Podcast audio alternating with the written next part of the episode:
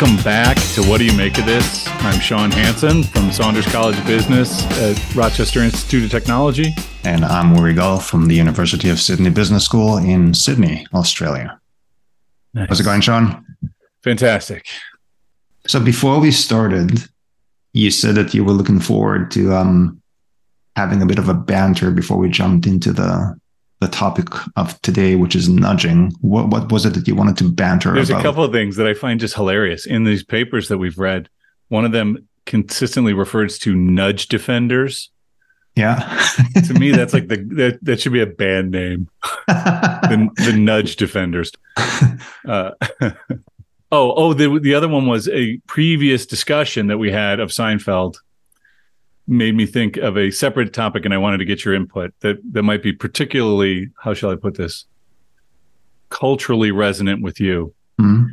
Here on campus at RIT, we have a lot of little cafes and dining halls and things like that. And I've I was told by one of my students that they all tend to abbreviate the way things are said, right? And one of the places on campus is called Midnight Oil, like the Australian band, right? Mm-hmm. Midnight Oil. And that the students will abbreviate that to Moil. Moil. I said, Moil. I asked the student, "You don't happen to be Jewish, uh, do you?" Because I assume anyone of Jewish descent would know what a moil is. So moil, anyway. that's the that's the abbreviation of the cafe on campus. That's nice. Did did yeah, they know what it meant? Apparently, yeah. Did that they know to what... be only amongst the uh, Goya Cup crowd? So did your students know what the what was the meaning of the word? No, I tried to mm-hmm. explain in very tactful mm. ways. Um anyway. So the uh, topic the topic we're going to talk about today is nudging. And specifically yes. we wanted to talk about nudging in the workplace. Right. Nudging and, as a managerial tactic. Yeah, and we wanted to talk about what it means to nudge um, people? What are the underlying principles that we need to understand to make nudge work or to think about nudging in a more ethical manner? Um, and also to talk about the efficacy of different types of nudges, um, which I think would be useful when we think about if uh, and and what sort of nudges we might might want to employ. Yeah, for sure. So, first question is what's a nudge? And actually, we should say the the concept uh, actually comes from, uh, or was uh, sort of first articulated. Doesn't come from them, but it first articulated in a book uh, by Thaler and Sunstein, Cass, Richard Thaler and Cass Sunstein, called Nudge. Nudge. What was the what's the subtitle on that one? Uh-huh. Nudge: Improving Decisions about Health, Wealth, and Happiness.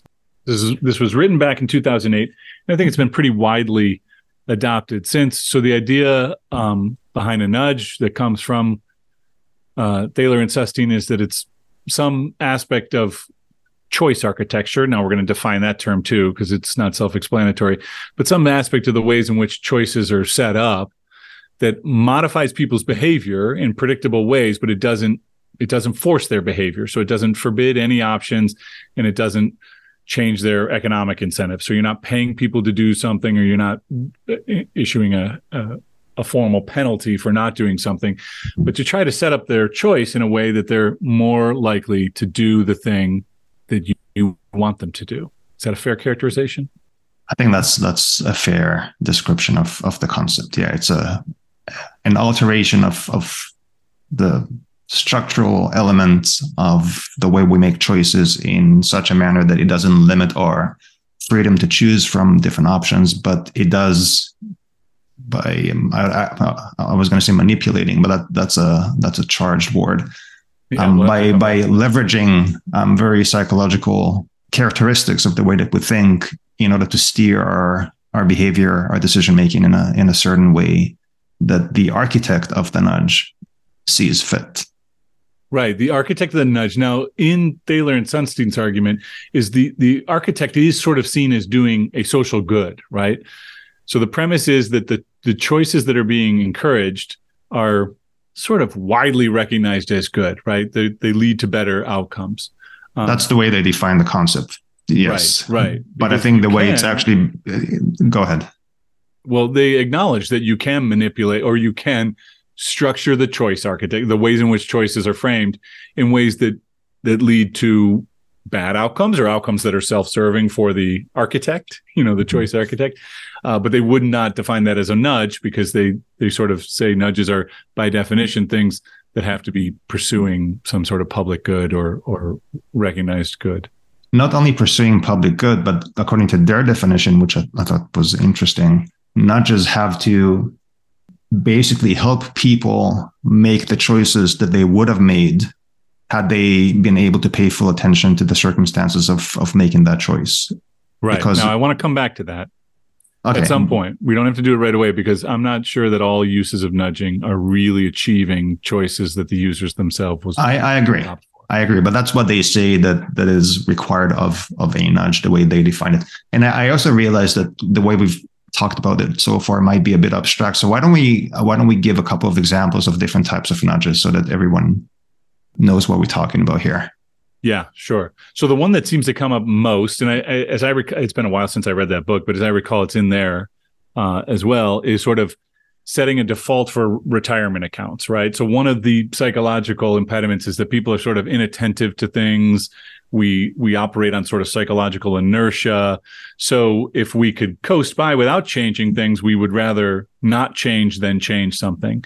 So if you set when a new person is hired, if you set their default contribution at a certain percentage, rather than the default being they're not contributing to savings at all, to a retirement account at all, they're much more likely to invest, uh, you know, to contribute to their retirement account. So you set the default as a certain percentage, or you can even raise it on an annual basis. And by doing that, you're helping them save, right? Save for the long run. But it's it's leveraging this fact that they're unlikely to change what's already there.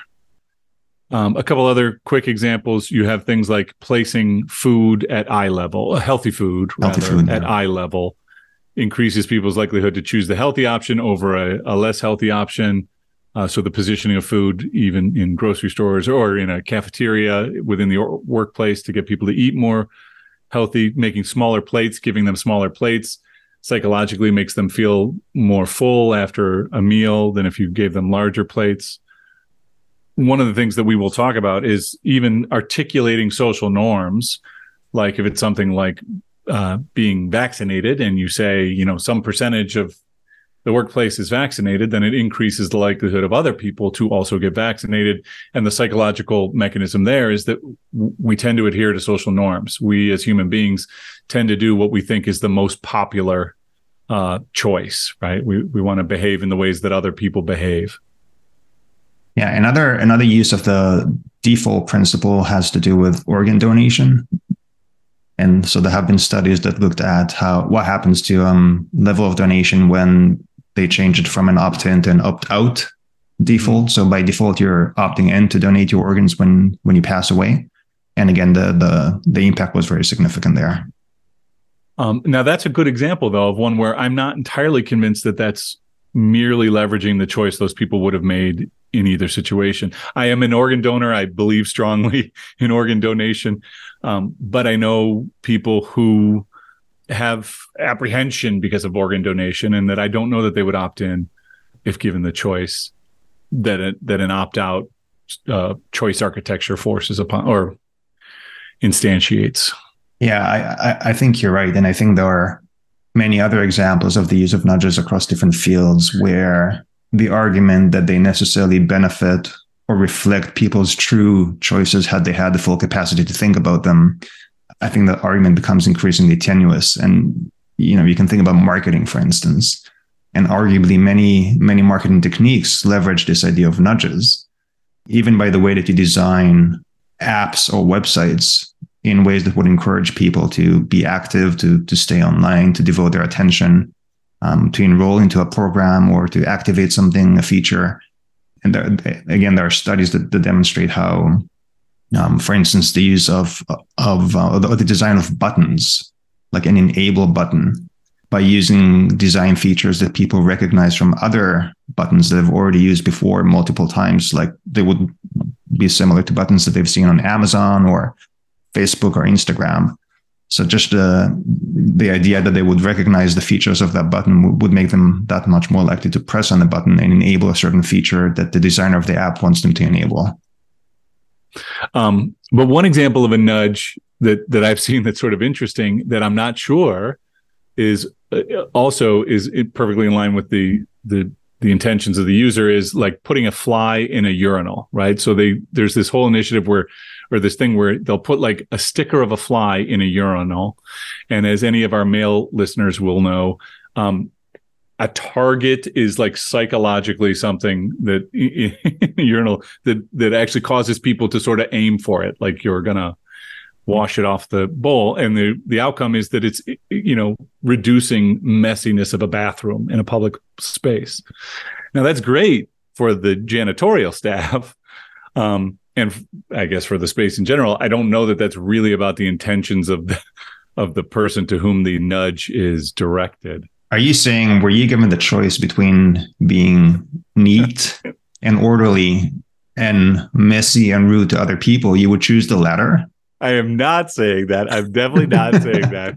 I'm just saying I don't know that that's really about the like I don't know that anyone this is this might get us far afield, but I don't know that anyone goes into the bathroom saying, boy, I hope I can be super, super well targeted and I don't know. I don't know. I don't know that At that's any rate. yeah.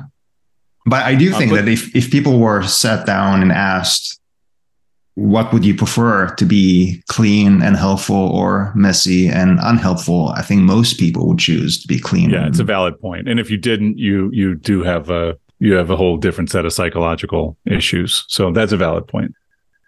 So I do want to hit just a couple. I thought I think we should hit a couple more concepts just to make clear this whole principle of nudging.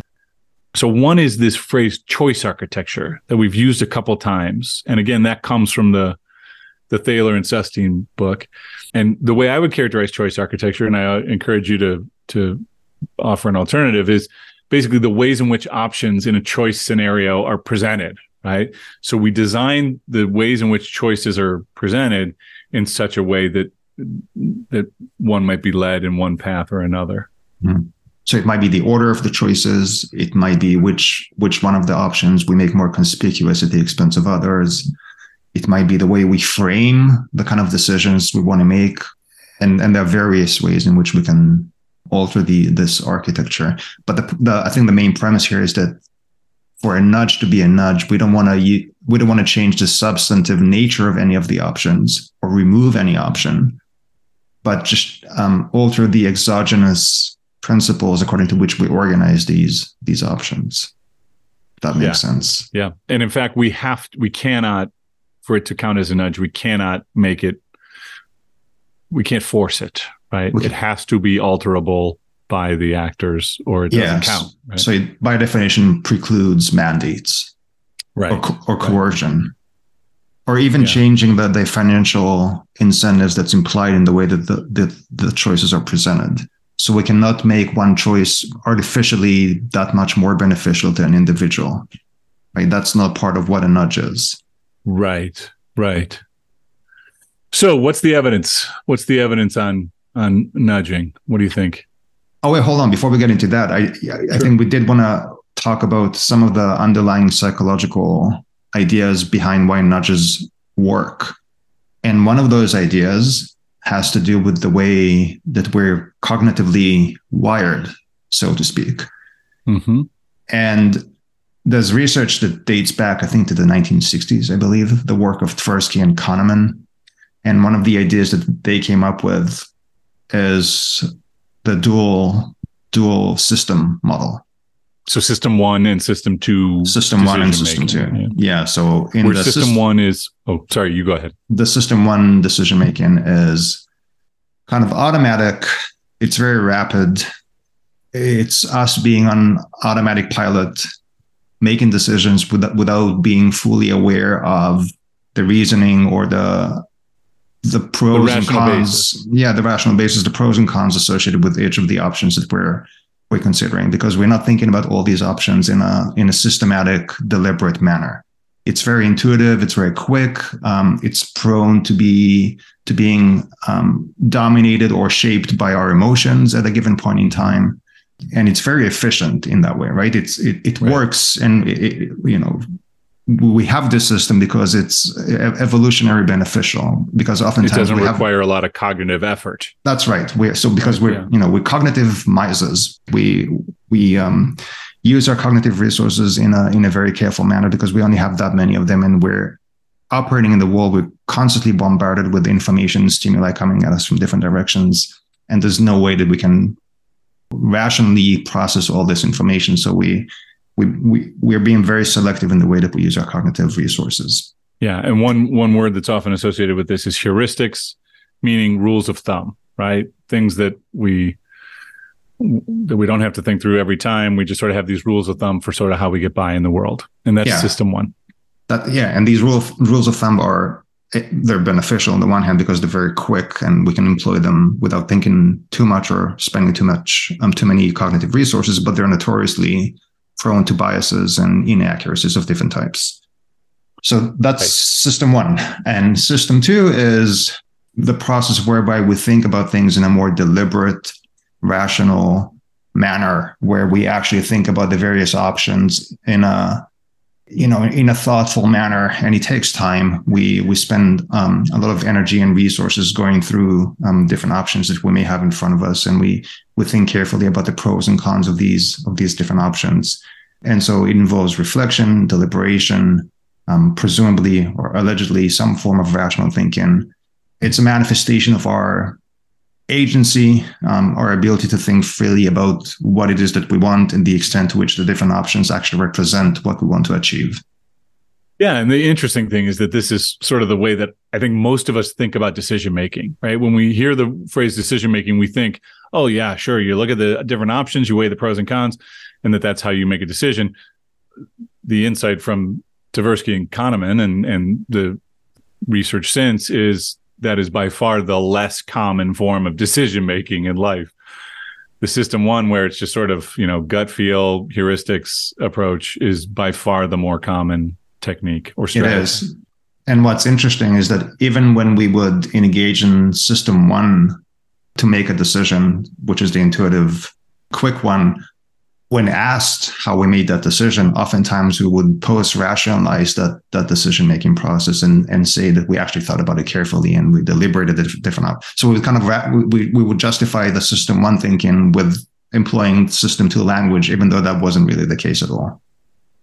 After the fact, right? After the yeah. fact, yeah. So good. So, that gives us uh, that gives some good background. But let's make that linkage clear. So many of the nudges that we mentioned before and that we will talk about in the next few minutes leverage that system one idea, which is that we are prone to different types of heuristics and rules of thumb and biases and, and cognitive inefficiencies of different sorts and types to make us to, or to steer us towards predictable and allegedly beneficial behavior. Exactly. And so uh, what do you make of this? Well, like, what what do you think in terms of like looking at the evidence? How would you summarize the evidence that we see in the research? So, if I were to sum it up in a brief way, I would say there's very clear and ample evidence that nudges work. Yeah, it works. The board. They work they, for sure. They definitely work, which is both promising in some ways, but concerning in other ways. And we'll want to touch on both of these aspects of using nudges. Yeah, on this on this topic of the fact that that they do work, one of the things I found really interesting, w- one of the papers uh, that we looked at was sort of a review of some of the research over the last several years. This was from Beshears and Kosowsky uh, in 2020 the paper's called Nudging Progress to Date and Future Directions.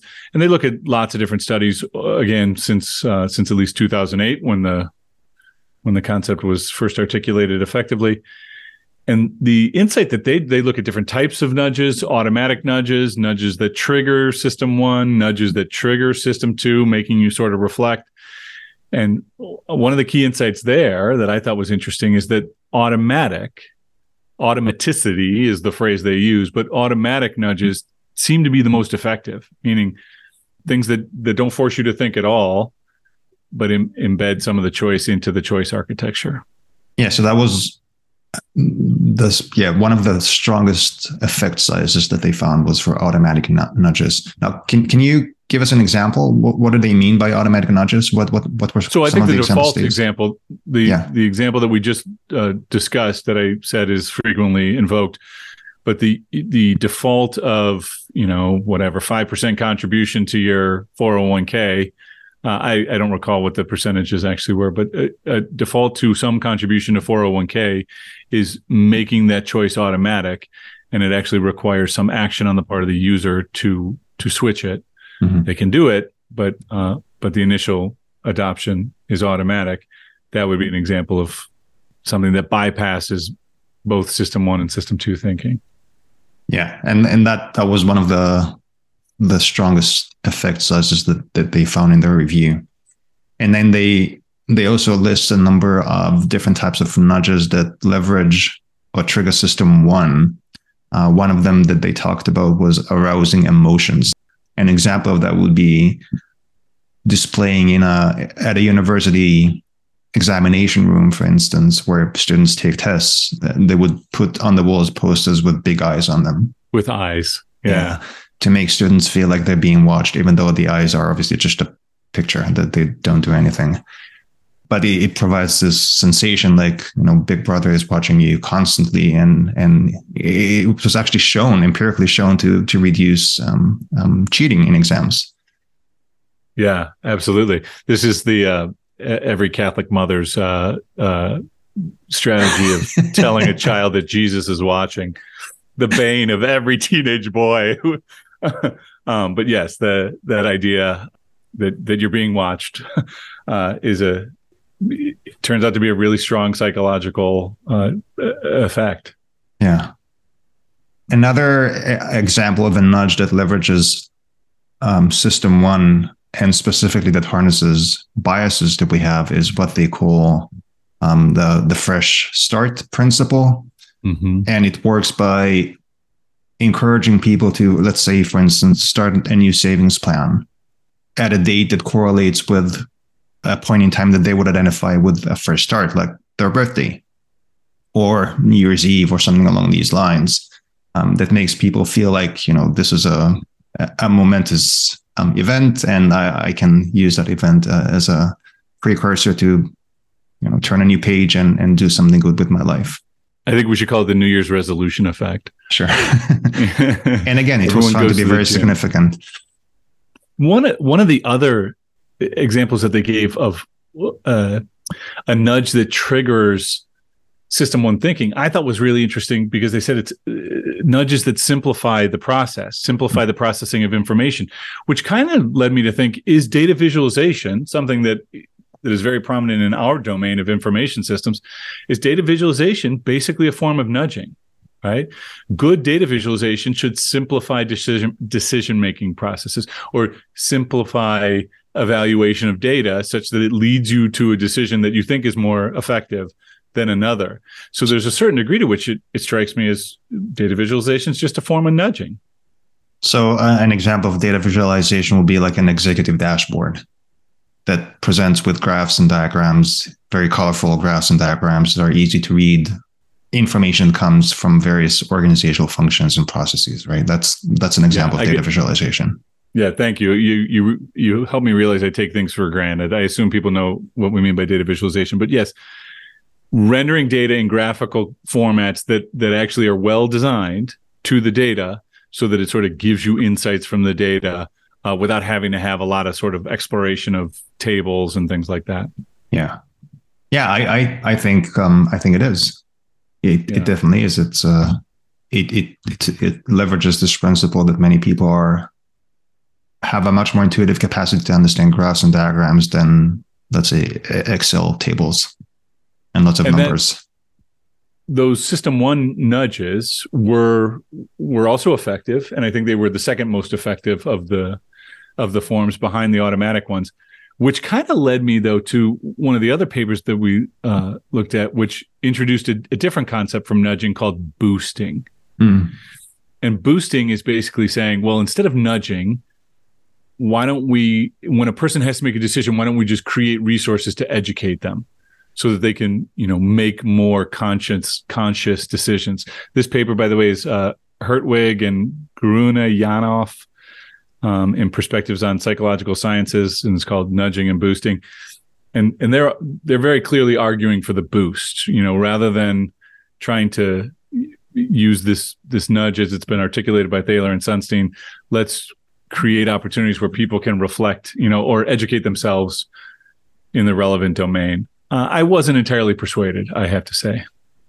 I think the argument is that nudges are, well, first of all, they're temporary, right? Because they only work to the extent that the architecture of a certain the choice architecture of a certain situation is designed in such a way to steer people in a certain direction. But once that architecture goes away and you're faced with a new choice, then everything has to be done again from scratch because people don't get the tools, the fundamental ability um, to make a decision in a certain manner.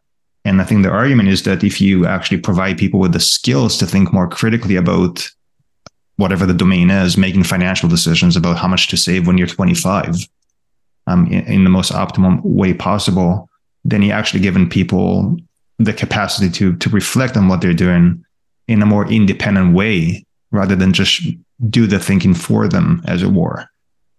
Right. But I'm not, I guess where I'm skeptical is whether or not people will engage in that deeper reasoning just because you give them the resources.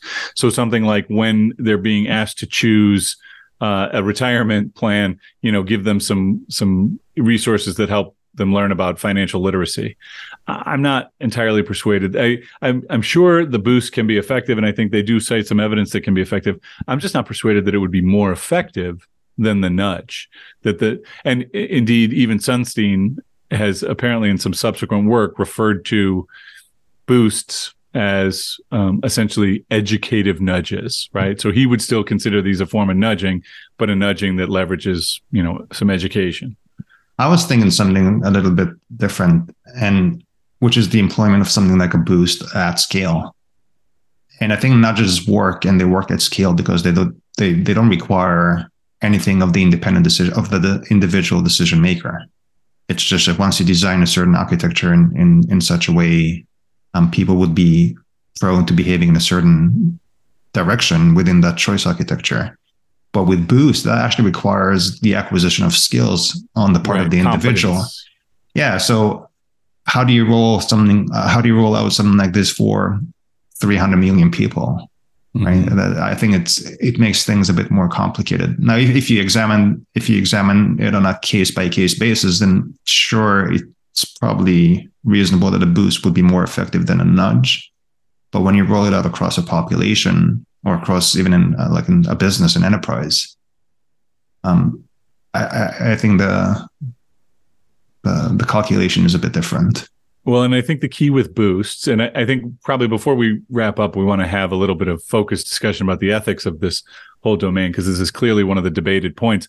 But I think the premise of the boosts is that it's sort of framed as a more ethical approach to nudging because it's giving people choice and it's very transparent and it's all about sort of letting people build their skills rather than basically manipulating them to do something. And I know that that word is contested, but still I think a lot of us would look at the nudge literature and say, well, it's a form of manipulation.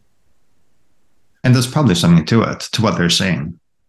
Uh, and, and we'll talk about the ethics of nudging in, in a minute. But uh, I think the idea that nudges are baked into the environment in such a way that they're not easily detectable uh, is something that needs to be needs to be examined. And it doesn't exist with boosts because boosts are you know directed at the individual and and gives tools to the individual in a way that they're very transparent and obvious. I mean, what's it's very clear what they're trying to do.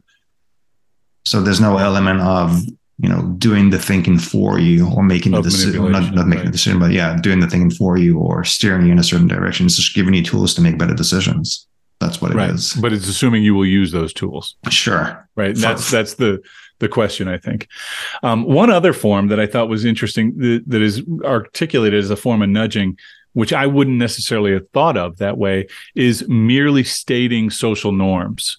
Yeah. So we we did you know together look at a study of um, public employees. Uh, in healthcare organizations. This was specifically in Italy, is where the research was conducted, but it was uh, published in Public Administration Review. This is Bell and Cantarelli, and one of the things they did is looked at uh, healthcare workers, and in a survey, they were you know basically put in in two different experimental conditions. One in which they were told that in their area, uh, immunization healthcare workers get immunized at high rates as opposed to low rates.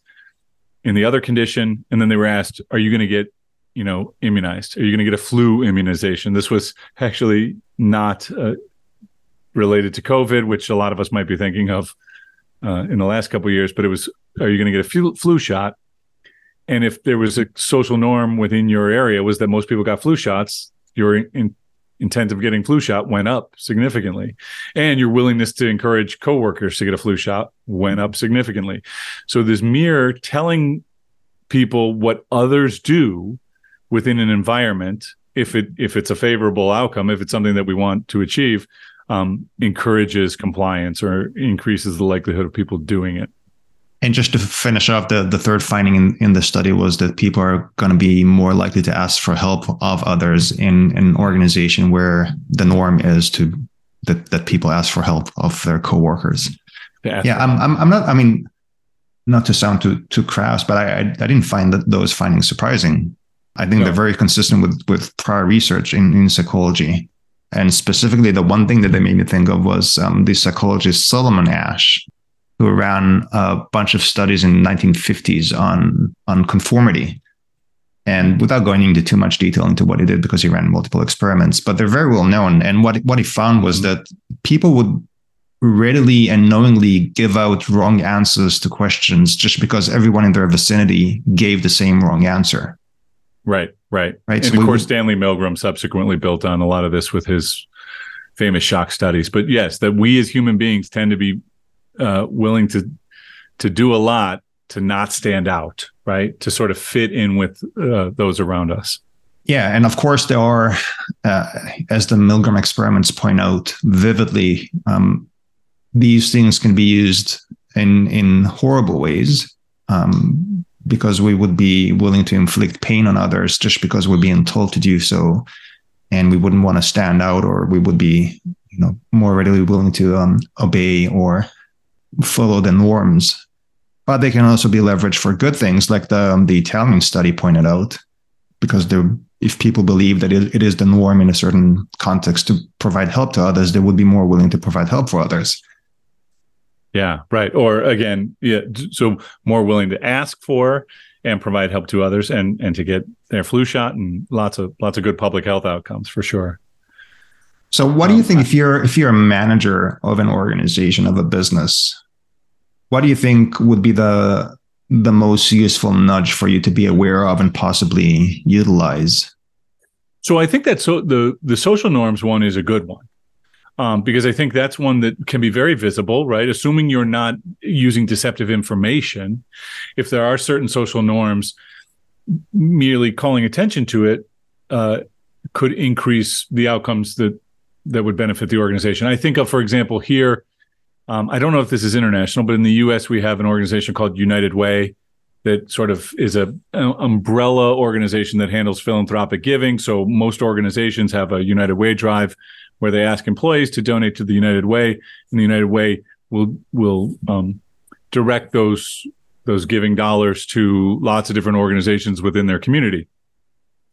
And one of the things that does happen here in the Saunders College of Business every year is people will call attention to the fact that we have traditionally been very good at giving. That uh, you know we we are one of the we are the college that gives most on the university campus, and uh, and calling attention to that, I think, sets one of those uh, social norms. And so, yes, people might say, you know, it's not going to work this year, but in general, I think it, it inclines people to say, yeah, we we give, everyone else gives, I'm going to give as well.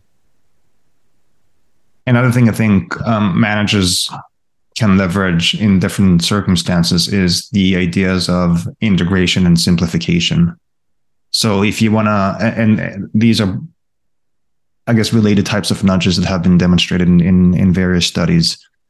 the idea being that if a person is asked to complete a certain action, like enrolling into a, um, don't know, a training module on on what have you, right? Uh, or or to um, um, fill in an expense form.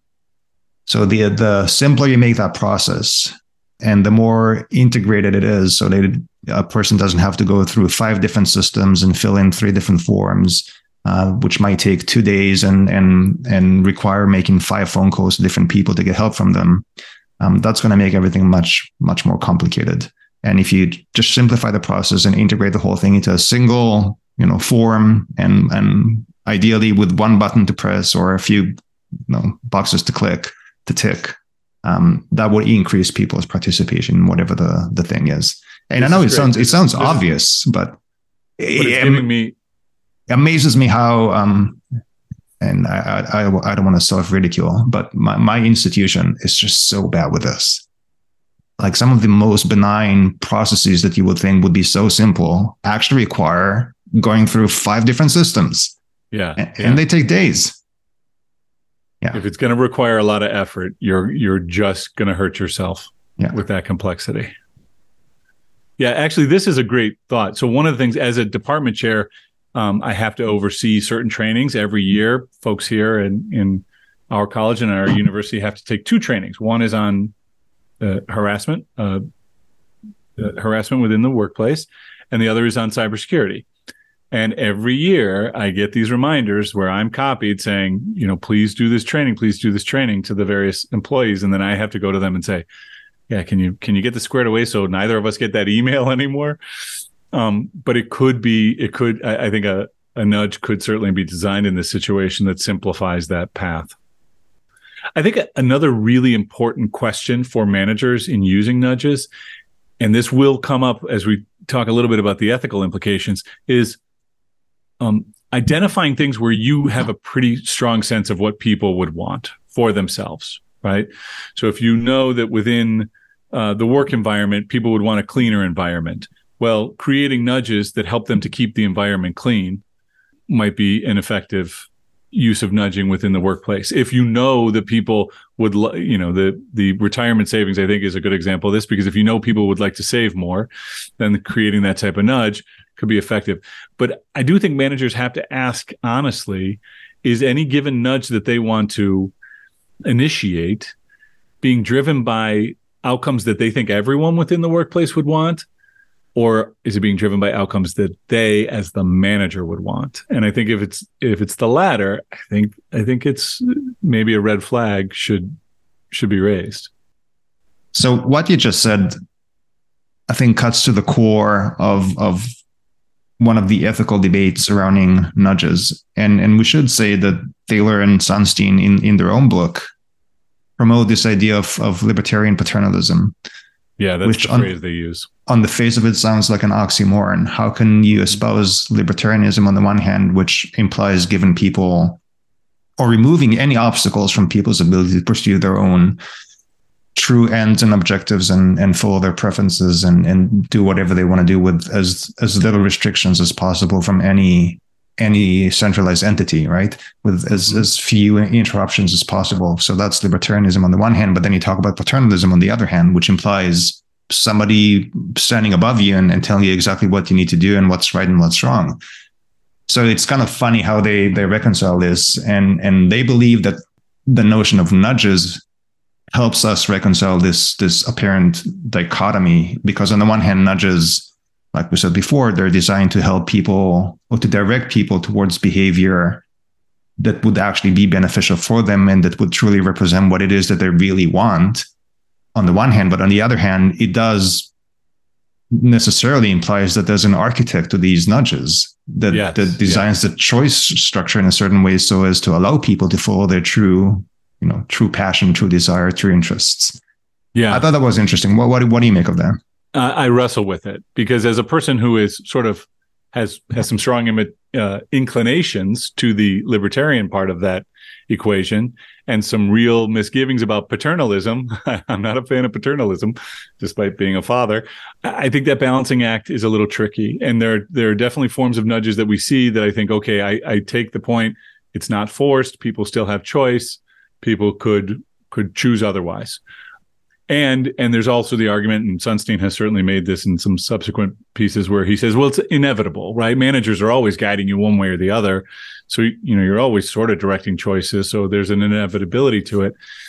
But it there are times when I think it can cross a line, and and I think in some in some areas such as marketing, right? So in in my department, we have two disciplines, MIS and marketing. So the the group is called Department of MIS Marketing and Analytics. And MIS so my, is Management Information Systems. Management Information Systems, yeah. yes, right. And my marketing colleagues might hate this, uh, might hate what I'm about to say, and I encourage them if they ever hear this and you do hate it, feel free to tell me and slap me with a uh, uncooked tortilla. That's that's a trend here in the U.S. right now. Kids slapping each other. That's a that's a TikTok meme isn't people that, slapping each other with a. Isn't that a, cultural misappropriation? It probably probably is. Yes.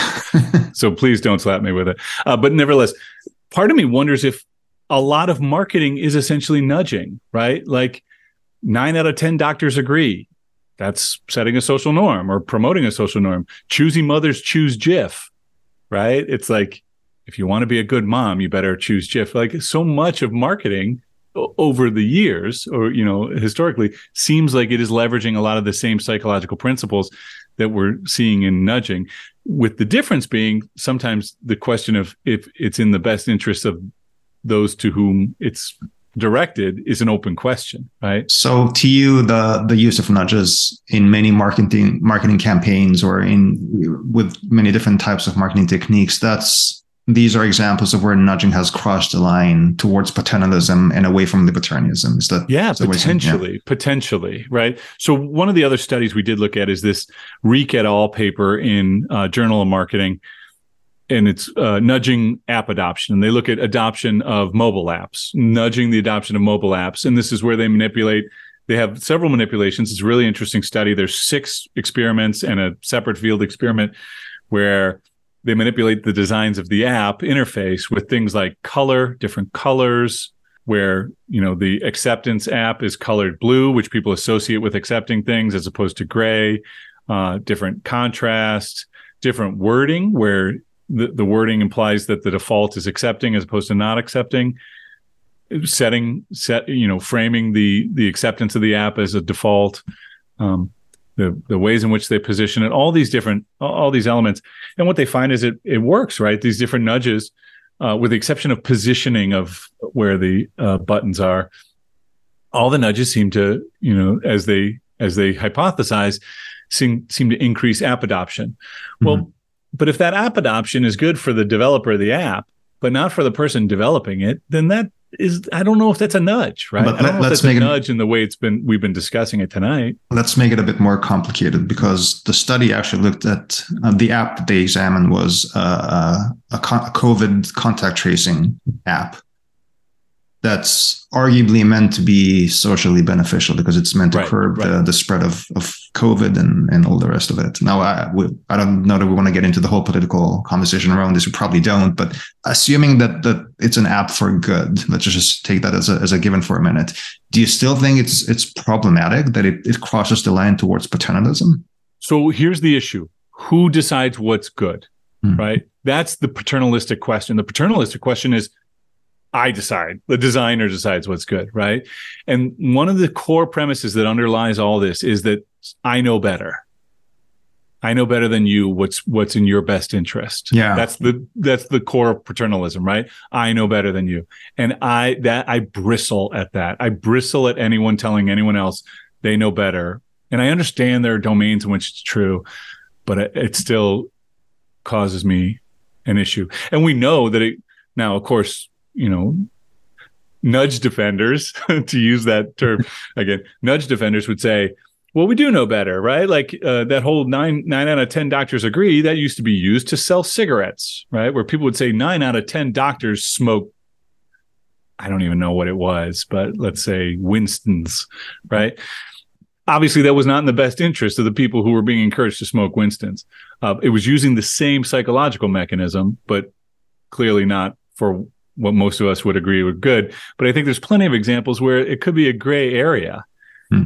Um, so as to as to what's really best for the users. So to respond to this, let's look at a few of the arguments that people have made for nudging. So uh, uh, what you just said, the the the emphasis of paternalism and and implying or actually acting on the premise that you know best what what's in other people's best interest not, not just in general but for every individual that's impacted by a nudge you know better than them what's what's best for them.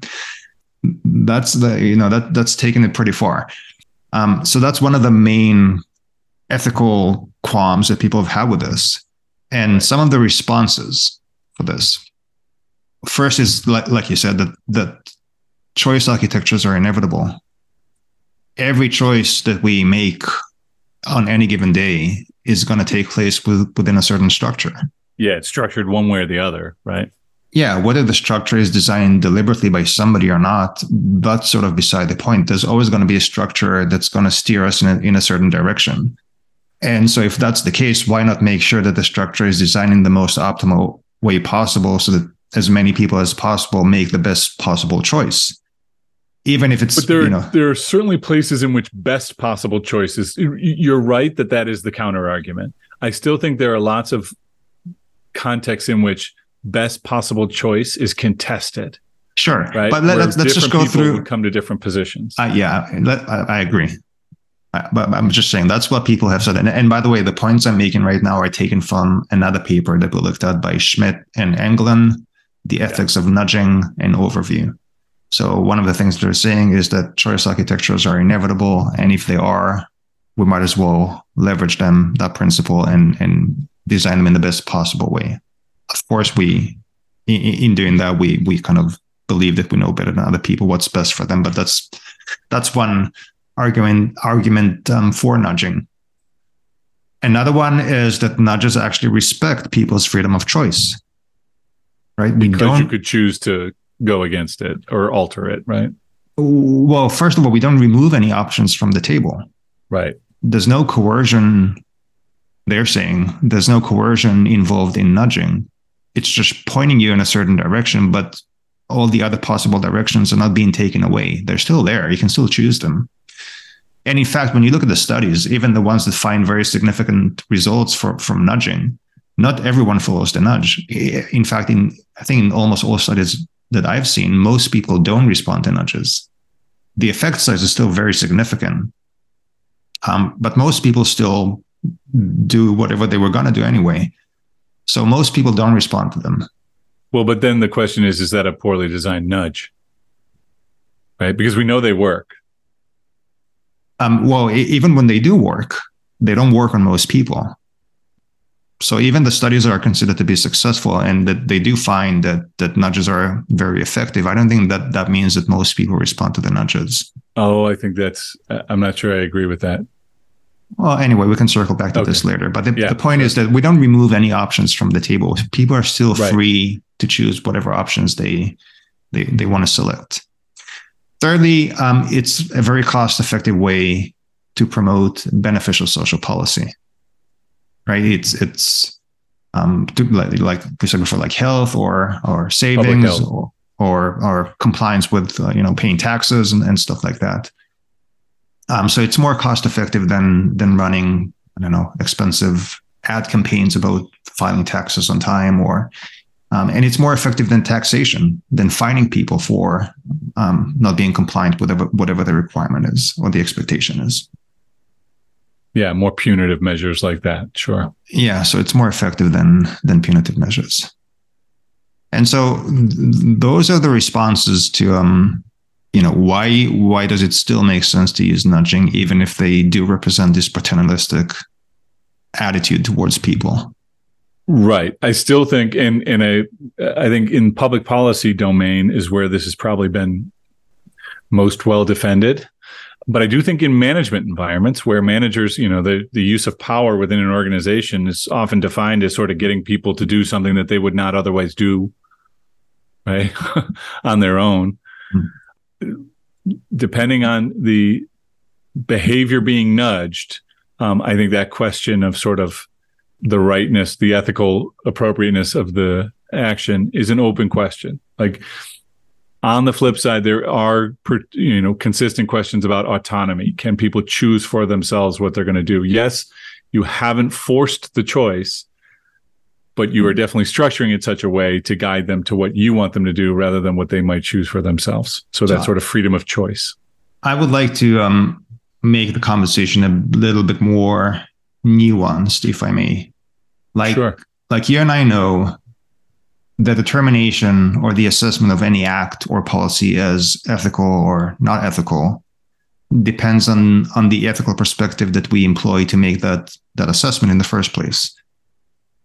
I feel like everything that we've said so far about the ethicality of nudges and whether they violate people's um, autonomy or freedom of choice or agency comes from a pretty Kantian perspective um, known as deontology. Would would you would you agree with that statement? Well, I think that's the actually I think that's the crux. I think that's the crux of the of this whole assessment of ethics because I think the the I think my the perspective I keep arguing for is coming from a Kantian perspective, right? Where we're arguing that people should have autonomy and we have a duty to treat people as now we're going to get very philosophical, but treat people as means rather than ends and uh, you know, Kant's categorical imperative says basically we got to assume everyone can make their own decisions, right? That they're they're all thinking beings that can make decisions for themselves. Whereas a lot of the argument for nudging or supporting nudging is from a what's called a consequentialist perspective, the most common of which is utilitarianism, which says the determination of what's right or wrong depends on the outcomes. If we get good outcomes, then it was the right action. If we get bad outcomes, then it was the wrong a wrong action. Mm-hmm. And I think a lot of the argumentation for nudging is perfectly defensible from a utilitarian perspective, less so from a duty, deontological or duty based perspective. I, I think I agree.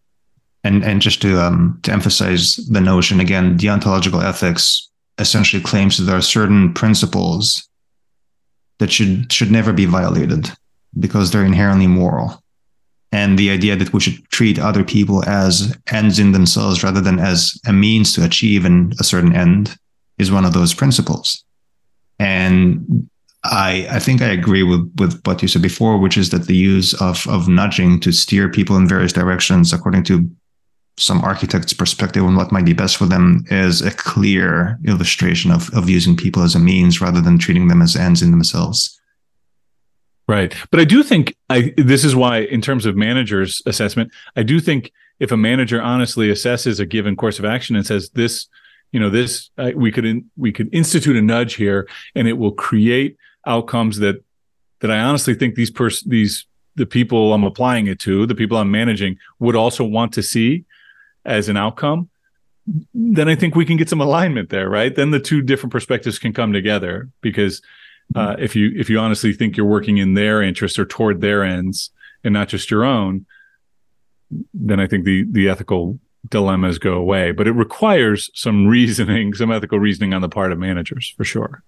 You think there's any scope for managers to discuss with employees the the use of nudges before they actually implement them? Yeah, absolutely. So I, I actually I think that's another element that that I would advise from an uh, ethical analysis perspective is this question of transparency. I think it's pretty important to try to make nudges transparent so that it's it's kind of like what we do as researchers where you have informed consent. People participate in the study in order to participate in a given study, they have to acknowledge that they are doing it of their own free will, right? So I think in the design of nudges within the workplace, there is a role for informed consent, and we would just call it transparency. So, yeah, it's a, it, the nudge shouldn't be something secret, but something that you you're open about. Yeah, we we designed it in this way to try and help us all eat more healthily, or I don't know if healthily is a word. Um, uh, but you know, Uh, we we we put only one waste paper basket on the floor so that people won't throw things out as much and maybe you'll have to get up and walk around and get some exercise and that kind of thing. Or we moving to an open space design because it facilitates more social interaction and and we know that more social interactions leads to increased productivity? So you yeah, would actually have a conversation with your employees that that would be one of your that was one of your aims behind the the move. Interesting. Yeah yeah. I don't know that many people do that. Do you think? Do you think it's a common practice to to discuss this with people as to why certain decisions are being made because of nudges? No, I don't think so. I don't yeah. think it is, but I think it would be a good one. Yeah, I think I agree. Another, do you, do you see any nudging in your life, either in your workplace or in out in the world? I'm immediately thinking about my wife. Now, how does she play me? what sort of nudges does she does she employ on a daily basis? I'll give you. Let me give you one that I. Well, you think about it. Let me give you one that I see all the time, and I I hate it. You go to a store, and as you're checking out, they say, "Do you want to make a donation? Uh, you know, to help kids in the neighborhood?" And I hate the the the social imposition of it. I I don't mind giving the donation. I, I you know my my wife and I donate to lots of worthy causes. I believe in in philanthropy and giving to others. I hate the fact that I'm being socially pressured to do it. Like it's you're on the spot. Do you want to give a dollar? And they always frame it as something that's like indisputably good. Do you want to give a dollar to help children? Like they might as well say, do you want to give a dollar to not be an asshole? It, like it's it drives me crazy and my kids hate it because whenever i get put in that spot i'm like nope and it's not because i don't want to give the dollar it's because i i am offended by the social pressure to give the dollar. But this actually reminds me of a, a, different nudge that that leverages the principle of specificity, the the heuristic of specificity, which is when when homeless people ask for passersby for money, if they ask for a specific amount, like 75 cents or a dollar or a dollar and a half, they would be much more successful in getting money out of people if they just ask for, can you spare some change, sir? or something like that. Interesting. So being more specific actually gets you know encourages people to give them the money that they're asking for. Yeah, I had a homeless guy last time I gave him money. He he critiqued the low amount that I gave him. Which knowing me or you can imagine how the reaction that that engendered. And the hmm. guy the guy was like, "You couldn't do more than that?" Oh my god. it's so it almost set me off. So, shall we um, try and see where we're at with the conversation and kind of tease out the main points that we've made so far? So that if anybody wants, they can just listen to the next one and a half minutes and get the, right. the gist of yeah. Of so, my take is nudging definitely works. We know it works. Um, I don't think it's ethically unproblematic. So I think managers should explore ways in which they might create nudges within their workplace. I think transparency is key trying to be transparent in the nudging, I think is is key to making sure that it is sort of ethically adopted and and trying to think sincerely about the intentions or objectives of the people you're nudging to make sure that the nudges you're initiating align with what they might desire for themselves. Yeah. And we've also talked about the psychological underpinnings of, of nudging. We talked about how they leverage system one thinking, which is the um, intuitive, fast, uncritical way of, of making decisions, and um, which is characterized by lots of biases and heuristics and rules of thumbs and things of things of that nature. And that's that's why many of the nudges that we talked about actually work. And then we also uh, mentioned the various ethical consequences or, or, problems. One of them you just mentioned, and and I guess one of the most parsimonious ways, if you will, to think about this is the kind of um, tension between the libertarianism aspect on the one hand and the paternalistic aspect on the other hand, and how how we manage this tension. Because I think I think the tension is inevitable, and I think it exists in in any form of managerial decision that you make or any form of social policy that any government makes. That's inevitable. That's just the game that we're playing, right? We're trying to manage many different people, um, or or regulate the behavior of many different citizens to hopefully to their own benefit. And um, I think any decision making at scale involves managing this tension and, and nudging kind of just surfaces that tension up to the top. And um, yeah, it's an interesting way of thinking about it, I think. Um, shall we quickly transition and talk about some of our favorite things? Absolutely.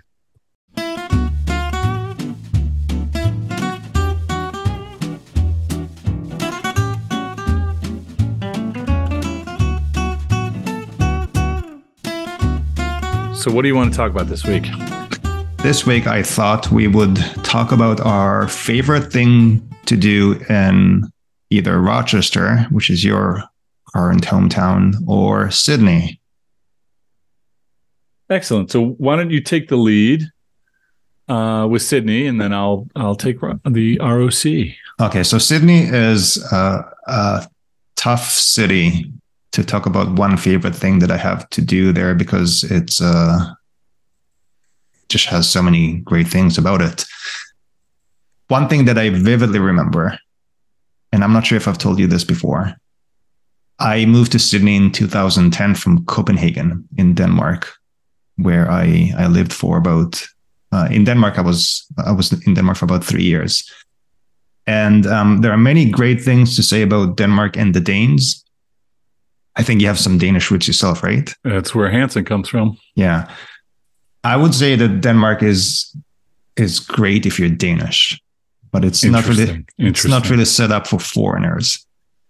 And um, so I was very happy to um, have received the opportunity to move to a place that was more culturally diverse and, and English speaking. And um, I think in many ways more liberal than Denmark. But without getting into a comprehensive com- uh, comparison now, I was very happy when I moved to Sydney. And one of the most vivid memories I have, I think it was the first night, my first night in Sydney. I moved into a, a suburb called Newtown, which is a very, um, I guess, alternative, liberal, bohemian, uh, bohemian, artistic, you name it, area. And it has a, a main street that's very long and has I, I, would guess like 500 restaurants and bars on that one street. Great. And I was just walking up and down that street with a stupid smile on my face, just looking at all the people and the colors and everyone speaking English and everybody's friendly and chatty. And it was just such a, a, a sense of liberation of, of being in a place where I actually feel like, oh yeah, this is great. That's, that's, that's what it's, it's meant to be like and you know the food is great the music is great there's lots of live music venues there and um, so I know it's not one of the most famous spots in Sydney, but I would recommend to anyone who comes to Sydney to go to Newtown and, and check out King Street. That's the name of the main street. King Street in Newtown. Nice. King Street. King. Cool. Okay. Well, uh, in in Rochester, um, I think it's a great place to live as long as you're not Danish. Do not be. No, I'm kidding. I'm kidding. Um, as, as, we get all our Danish listeners to uh, uh, to flame the the uh, audio, um, Rochester is is just a, a, a a great town. The quality of life here is is really fantastic. And one of the things I often say about it is that it has an arts infrastructure that's much greater or much more substantial than you would expect for a, a town its size. It's a smallish town. Uh, the city proper is probably a quarter of a million, and the region is about half a million people. Um, and so there are lots of great museums, great orchestra. Uh, and one of the museums that is most unique, and so uh, I, I, think visitors should always check it out, is called the Strong Museum of Play. And so it's dedicated to all aspects of play and fun, and uh, it's a it's a very cool uh, museum, particularly if you have kids and you happen to be coming through Rochester, New York definitely check out the Museum of Play. And even if you don't have kids, uh, as an adult, I can tell you, I always enjoy visiting there, and and you should definitely um, you will you will find something that makes you feel like a kid again if you go in there. Hmm. Nice. Yeah. Sounds good. Cool. Well, I think that will do it for us tonight. Um, and I'll talk to you next week. Sounds good, Sean. See you later. Later.